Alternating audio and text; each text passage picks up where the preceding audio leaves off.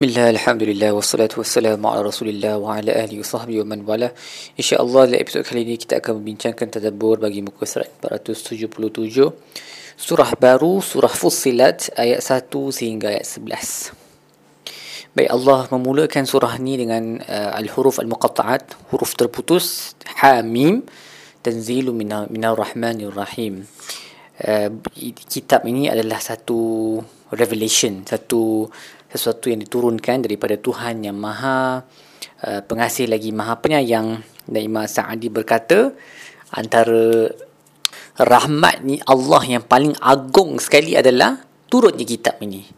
Uh, kerana di dalamnya terdapat ilmu terdapat petunjuk terdapat nur wasyifa terdapat cahaya dan kesembuhan terdapat rahmat wal khair al kathir dan banyak kebaikan yang um, basically merupakan nikmat terbaik lah bagi mana-mana uh, manusia individu maupun masyarakat. Sebab tu Allah sebut tanzilu minar kita, kita ini itu Quran ni adalah satu perkara yang diturunkan daripada Tuhan yang maha pengasih lagi penyayang. Sebab Allah maha pengasih yang penyayang lah Allah turunkan kitab ni yang penuh dengan keberkatan dan uh, kebaikan kitab yang di dihuraikan ayat-ayatnya di dalam Quran dalam bacaan bahasa Arab kitabun fussilat ayatuhu Quranan Arabian liqaumi ya'lamun bagi orang yang berfikir.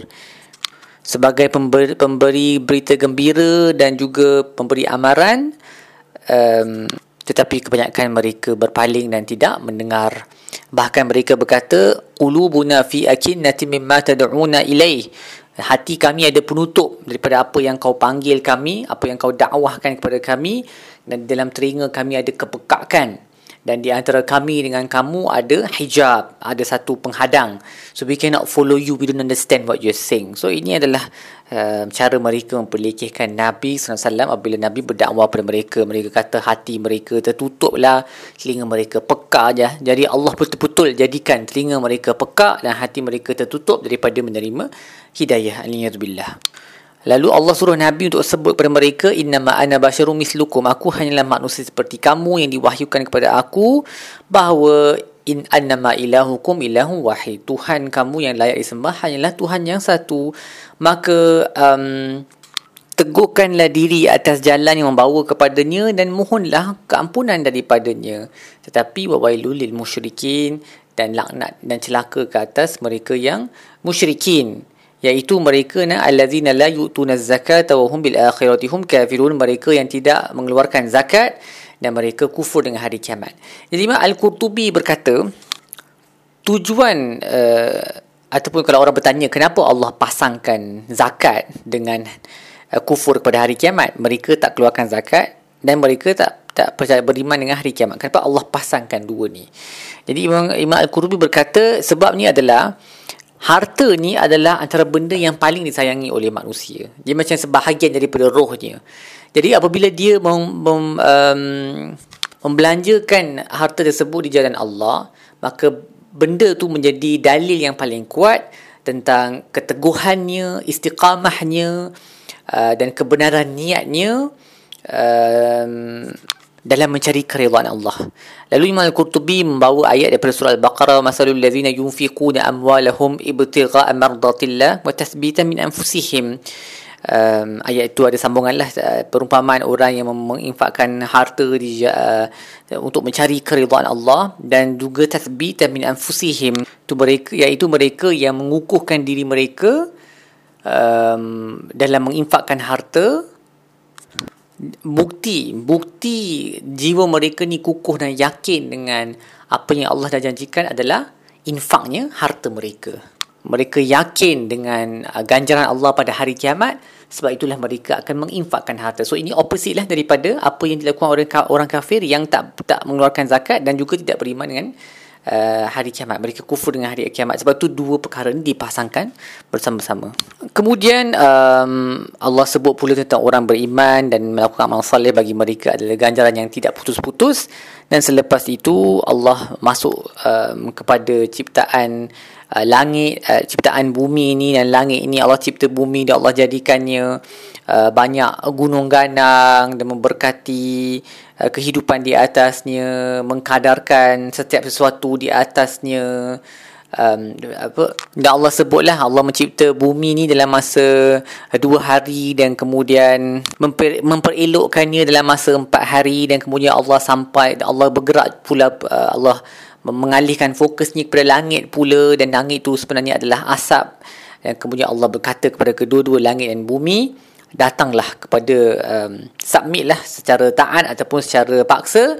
Dan mereka berdua menjawab kami datang dan kami taat dengan penuh kepatuhan jadi dua hari, empat hari ni di, di geological time ni dia bukan merujuk kepada uh, masa 24 jam yang kita ada sekarang sebab bumi ni 24 jam ni bila bumi dah cipta dah. Bila bumi dah cipta dan dia dah berputar pada paksi dia dengan stable, baru dapat satu hari 24 jam. Sebelum kejadian bumi tu, sistem, tak wujud konsep 24 jam ni. Sebab konsep 24 jam tu wujud lepas bumi dah dicipta.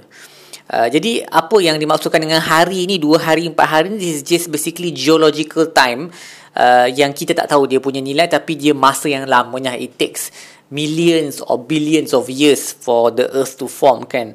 Uh, berbilion tahun. Dan kita kena ingat Al-Quran ni bukan buku geologi, bukan buku sains yang menerangkan benda ni dengan dengan teliti. Itu kita kena pergilah ke buku astronomi, buku geologi. Allah bagi secara ringkas saja. Uh, tapi Allah sebut uh, Allah sebut generally speaking lah just in general terms dua hari empat hari bukan dengan hari yang kita faham tu.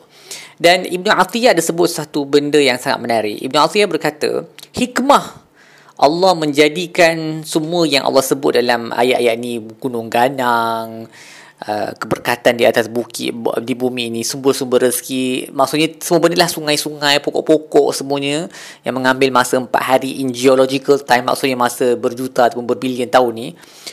Allah meng, Allah uh, mencipta semua ini dalam masa yang sangat panjang. Hikmah dia ialah Allah walaupun Allah boleh untuk ciptakannya dalam sekelip mata kan sebab idza arada syai'an an yaqula lahu kun fayakun. Kalau Allah nak cipta sesuatu Allah katakan kepadanya kun jadilah maka ia akan jadi. Tapi Allah buat uh, ciptaan langit dan bumi dalam masa yang amat lama supaya Allah boleh mengajar para hamba-Nya kesabaran uh, di dalam uh, urusan uh, dan jangan tergesa-gesa.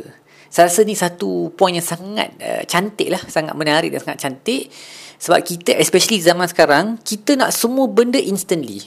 Daripada kopi kita pun instant kopi kepada semua email komunikasi pun instant message kita whatsapp orang pun kita nak orang tu jawab on the spot. Semua benda nak instant lah instant instant belaka. Sedangkan bila kita tengok alam ni if tak perlulah pergi sampai luar sana geologi astronomi tu tengok even pokok-pokok kan yang kita tanam dan sebagainya dia mengambil masa.